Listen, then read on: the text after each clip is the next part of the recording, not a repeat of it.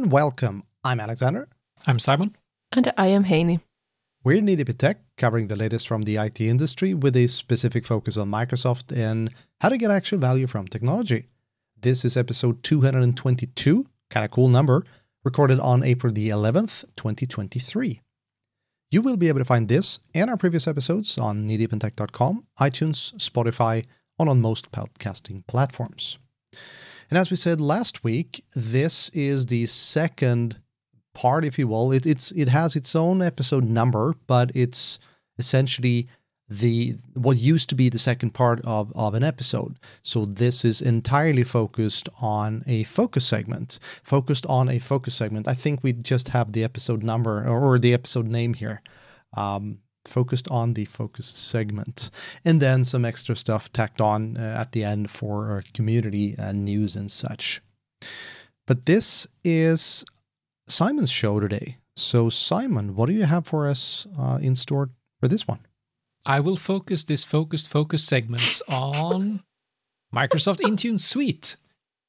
And uh, we mentioned this a couple of episodes back. Now it will be even harder to keep track of the episodes. I do think we're reaching for some kind of number and just hope that we get there in time before we realize that, well, we ran out of time. But Microsoft Intune Suite is a way of extending the capabilities of Microsoft Intune. And Microsoft Intune is the uh, device, especially an app management tool of Microsoft. So you manage Windows, Mac OS, Linux, Android, iOS, whatever you like with it. And previously, this was one of the very, very few products or services within the Microsoft portfolio that didn't have SKUs. So you basically had Intune. If you had Intune, you had it all. And it's been a relatively cheap product if you compare to a lot of other competitors in the market, and it's still been developed uh, in a rapid pace over the last, especially the last three or four years, even though it's been around for almost 10 years now, or 10 years in practice. So, with the Intune suite, it's not just introducing a new suite of tools, it's introducing the Intune P1 SKU, which is the regular Intune. No, no, no changes there. So, if you have Intune today, you have now Intune P1. See it as the uh, pre facelift Intune.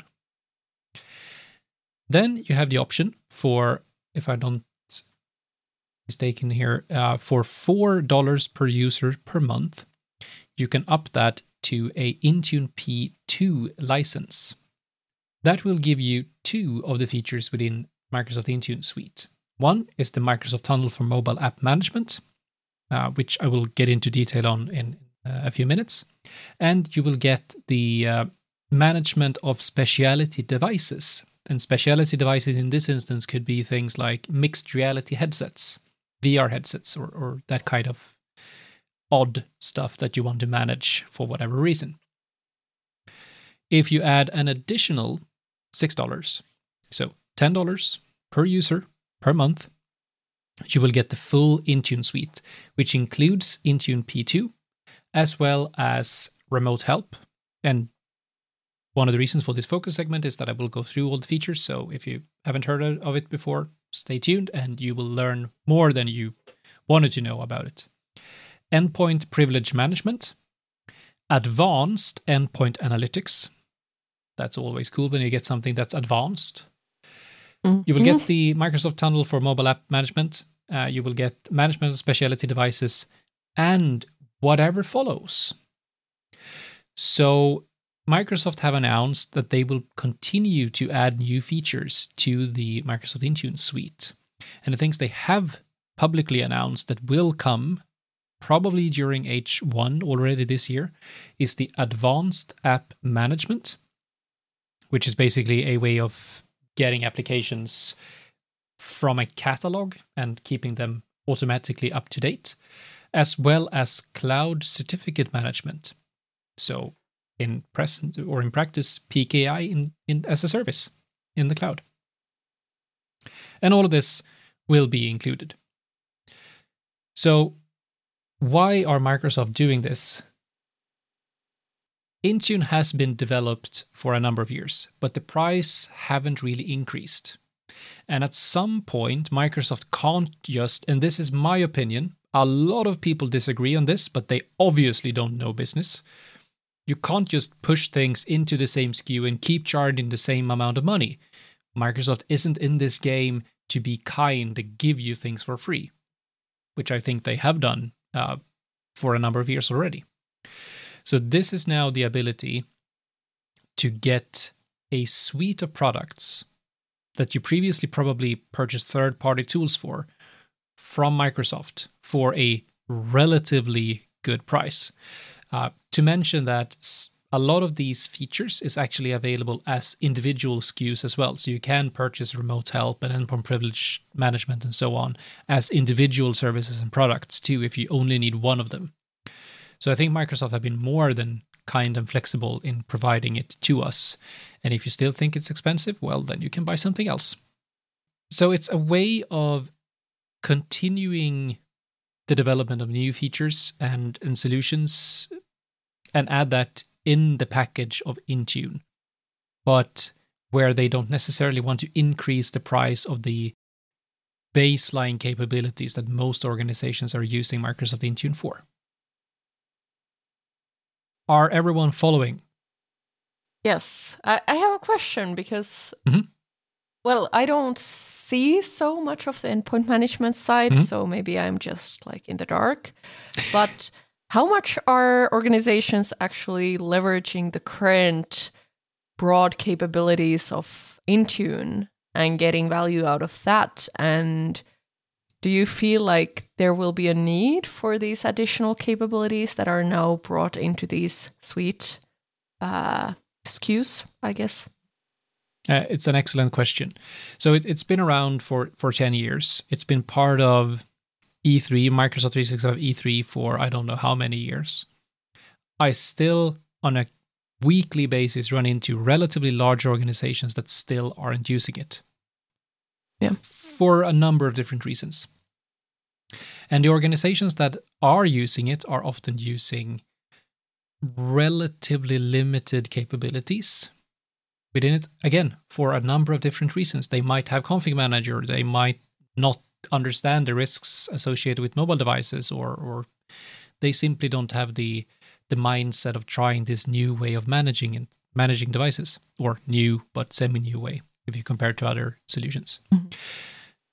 But at the same time, you have the organizations that really got on this train very, very early. And you have mm. a lot of persons within the MVP community, especially, that are passionate about this and have been really helping organizations of all various sizes to implement this to the fullest. And, and at that point, a lot of organizations, or especially community, have started to develop solutions that fills in the gaps that you might have solved previously, either using third party tools or even Microsoft tools that were available in AD, but just is slightly harder to replicate in the cloud for, for various reasons. So I do definitely think that this will have a niche group of organizations first, but the more mature organizations get and, and when they really start to think about both security and, and user experience, I do think it will increase. I do, however, see, and that's the discussions I've had with a lot of my customers, that few will likely go for the entire suite first. They will fill one gap at a time because it's too many things to implement at once. Uh, and where I do mm. see that uh, endpoint privilege management might be one of the first things a lot of organizations implement, uh, probably followed by remote help and such. But excellent question. Yeah, makes sense. Can, can I just toss in? Um, um, I've, I've been mulling over one thing you said that mm-hmm. uh, they're now shifting from giving you something to suddenly mm-hmm. charging for something. I, I totally get the the reason why you would do that, but I've also seen a number of examples where um, I mean, th- this is going to make people frustrated. What's your view on how the thinking goes from from Microsoft there? How how are they justifying doing this kind of change? I, I think it's very logical, and I think that's how Microsoft sees it as well. There there are two ways of looking at this, and and one of the things we'll dive a little deeper into uh, in the last third of this focus segment, uh, which is the strategy with partners moving forward. But the the obvious thing here is that Microsoft customers are asking them for something. Hey Microsoft, we we want remote help, a remote management or a, a remote control tool. Microsoft says, okay, sure, we can develop that. But developers aren't cheap. They are definitely not free. And they need to prioritize the development cycles they do have. Either they fix the things they need in their core service, which everyone needs and, and uses and wants, or they spend those development cycles on something new. And then you can keep the cost. But neither the community nor the customers would accept that either. So then Microsoft says, hey, we can do this. We are happy to do it when we see that it would be valuable to our customers. We have enough of them that are requesting this. How valuable is it? Will you use it? Because it's, I, I can't even imagine how many thousands of hours it puts into like the design, the architecture, the user experience, all of this that many of us that are part of the MVP community especially knows about. It's thousands and thousands of hours for a very, very small feature. And somehow you need to get money for that. And I would say that it isn't fair of putting that money on every organization that uses the service, where just perhaps 10% or 20% even might be using the additional things that Microsoft then would be spending the time and, and money on. So I think it's it's fully reasonable. You have asked for something, you can get it, but it's certainly not for free, and it takes a lot of time to develop it, and you need to prioritize quality or new features. And the only way you can get both is put in more money. And I, I, I absolutely agree with you. Um, but in order to come to this conclusion, mm-hmm. and th- this is the, the case of every time that pricing changes, it, it's not not related to to this specific tooling or to Microsoft, but every time pricing changes, it will make people mad yeah. because they're going to realize I apparently now need to pay for something that I never needed to pay for previously. But if you apply your mind, it does make sense, and and I I appreciate the uh, the explanation. But in this case, I just like maybe it's just I'm like too too in it, but uh, the current features are still gonna be in the same SKU as they used yeah. to be. So yes. it's not really that that price is changing, but it's that the additional features are coming in as new SKUs that you can then purchase. So yes. I do think it's a little different when you have an existing feature and you then it's been free and then you put a price on it. Mm-hmm. Whereas if you get a new feature and that gets a price. So I do yeah. think that is easier for people to digest if that was only the case. okay, maybe um, not. and, and so the, the reason that I brought this up was there's something called the Tabular uh, uh-huh. editor. It's a fantastic tool um, built by, by an MVP in, in, in Denmark. And Tabular editor exists in two versions. Version 2, which is completely open source and free, super powerful, but all the new really sexy features, they're part of version 3, which is a pre- paid version. People went absolutely ballistic mm-hmm when he decided to start charging for it. And in my view, it makes all mm. the sense. But as soon as you change pricing, people are going to, uh, let's say, notice. True that. And have yeah, opinions. and I think we can continue this because this is this is one of the things that I'm I'm honestly very passionate about. That I do like. I'm a Microsoft fanboy. Like that, that's no question about it. really? I, yeah. Really? Like, like it isn't obvious. But at the same, like I I'm of the opinion that companies are in business because they want to earn money. They might do a number of fantastic things while making money, but they're still there to make money. And I don't think it's yeah. a, any problem to make money. I think it's a good thing if a company is successful. But a lot of persons within the community, and especially like if you look at the broader customer community, gets absolutely furious when you have price increases. It's like now, 1st of April, they increased the price of all the Microsoft 365 SKUs by 15%. And people go ballistic. Like, it's like, how can they do this? And you have this antitrust review of Microsoft in Germany where one of their competitors are accusing them of having a, a too big of a position in the market. And that might be the case. But when they then also say that, yeah, and because of that, they can now increase the prices and really push their customers to the limit. Come on. Everything in the world has gone up 15% or more over the last year. It's absolutely unreasonable that Microsoft would just say, no, we have all the money we need. We won't increase our prices. If they would have followed the index, it would probably have even been even more expensive. Now we're getting into very muddy waters here, but I, I that that's my case, and we'll get back to that later on. Because we also need to talk about what's what you actually get for the, this this amount of money, ten dollars per user per per month.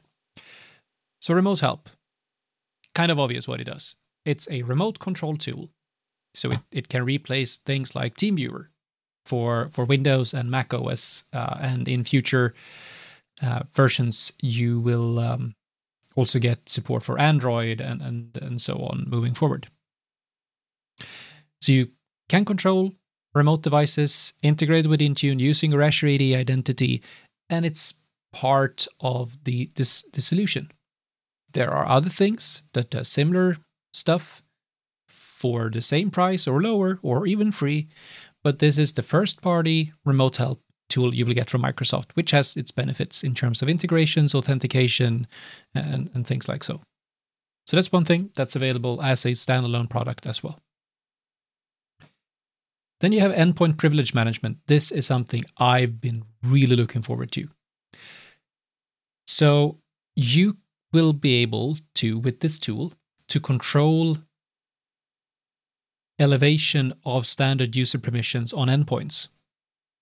So you can be a regular user on your Windows endpoint, and your administrator can say that whenever you launch this app, you will launch it as administrator, and you don't have to think.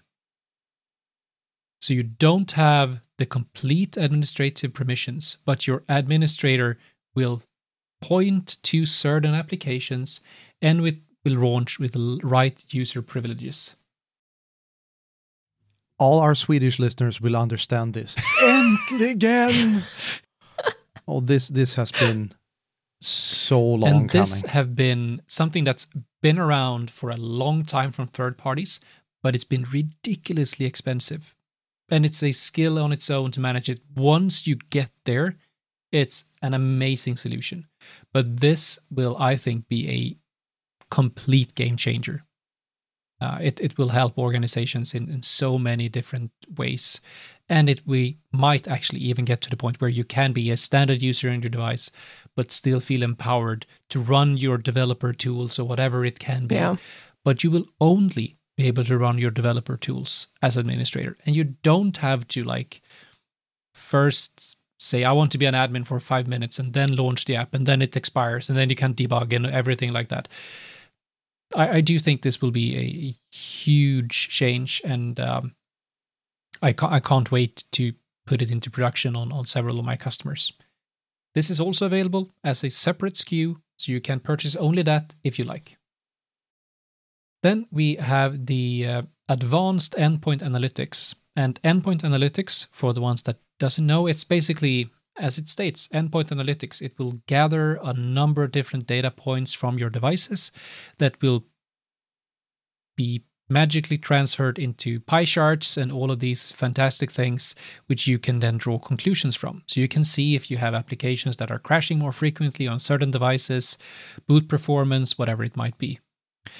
Now, with these more advanced endpoint analytics, uh, models and dashboards, you will extend what you can use this data for, and you will get more intelligent results back. Basically, saying that, yeah, when you updated this application or deployed this update, we could see a decrease of performance with X amount of percent. You might need to do this uh, for it to improve. So it's digital employee experience management, but also a great, great help for um, uh, IT help desks and so on to follow up on changes and how it impacted the estate.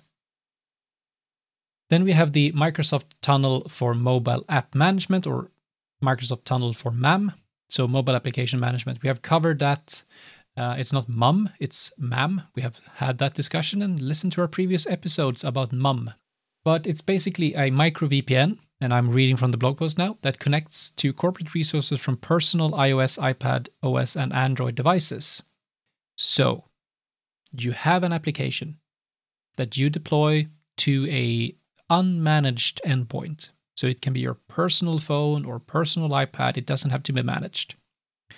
When you deploy this application and sign in using your Azure AD credentials, it will also enable you to start a VPN connection for that app alone back to whichever data center or cloud you want the VPN to terminate in. So instead of pushing out a VPN app, a certificate, specialized credentials, connecting using that VPN, starting the app, it's now self contained within the app and manageable based on the user's identity rather than the user's device. Sounds like magic. it does. and and this now, so the uh, Microsoft Tunnel for mobile application management, that is together with the management of specialty devices, the P2, and my uh, SKU of Intune. And my view is that there is one or two or a handful of really big companies that are customers of Microsoft at some point that really needed these two things and didn't want anything else. And therefore they invented a SKU that were suitable to them. That's fine. But I don't really see that SKU taking off. Uh, but it's super useful if, if you have in other markets. It like I think this scenario is relatively uncommon in in Sweden especially, but probably in many of the other European markets, but it's more or a lot more common in uh, the US, as an example, or in Asia. Uh, the management of specialty devices, again, is the ability to manage things that run, especially Android, but isn't really a phone or a tablet. So, where you need to manage a VR headset, which will have very specialized settings or, or a very specialized version of Android, but which can connect to Microsoft Intune and be managed in that way. So again, if you have a big amount of VR headsets, and we'll see more and more of those organizations popping up, this will be a, a game changer for that. So those are the things that are announced now. And in a relatively near future, we'll get the advanced app management capabilities, uh, which will enable you to instead of packaging an app, uploading it, and manually distributing the updates and so on, uh, letting Microsoft do that automatically for you to some extent.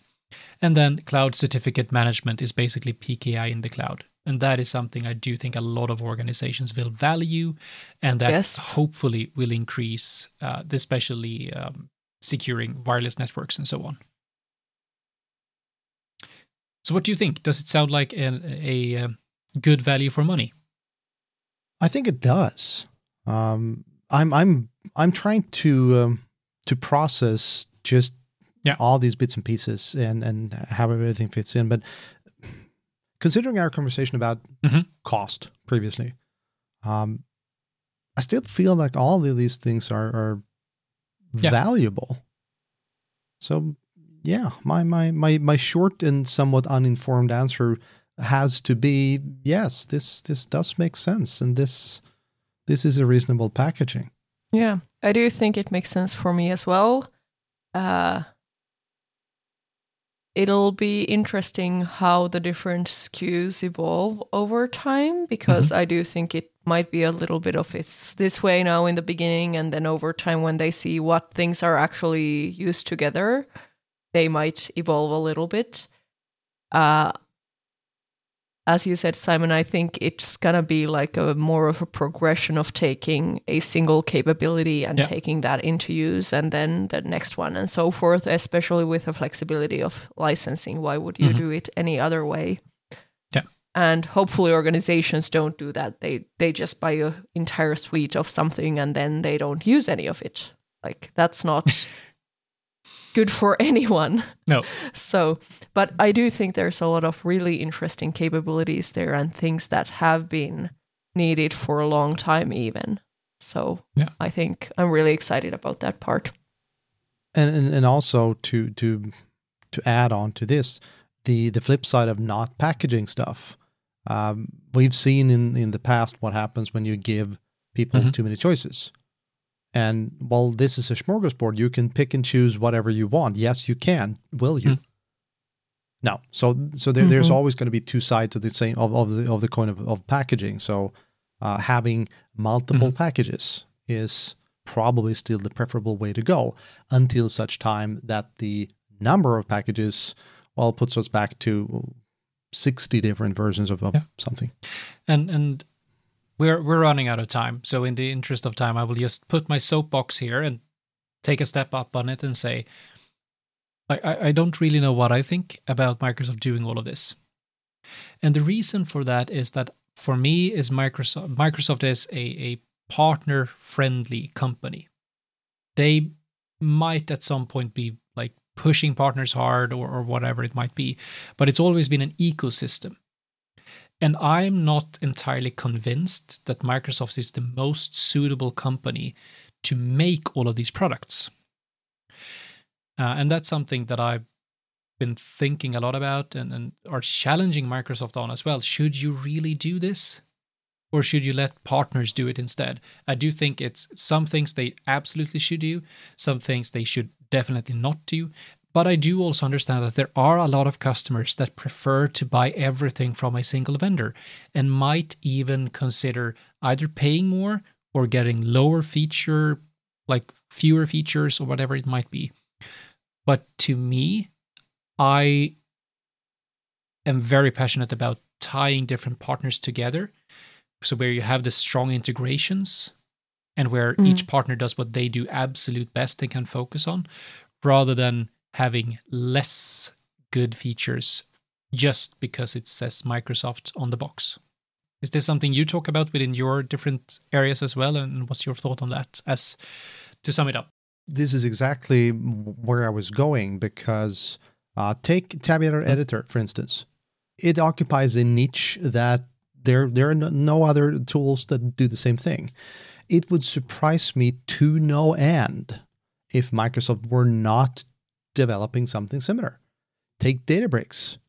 Databricks had their own niche when Microsoft stepped away from um, Azure. Um, what was it? The the um, Data Lake Analytics so they handed essentially that to, to Databricks. What do we have today? We have Synapse trying to muscle in on on on Databricks.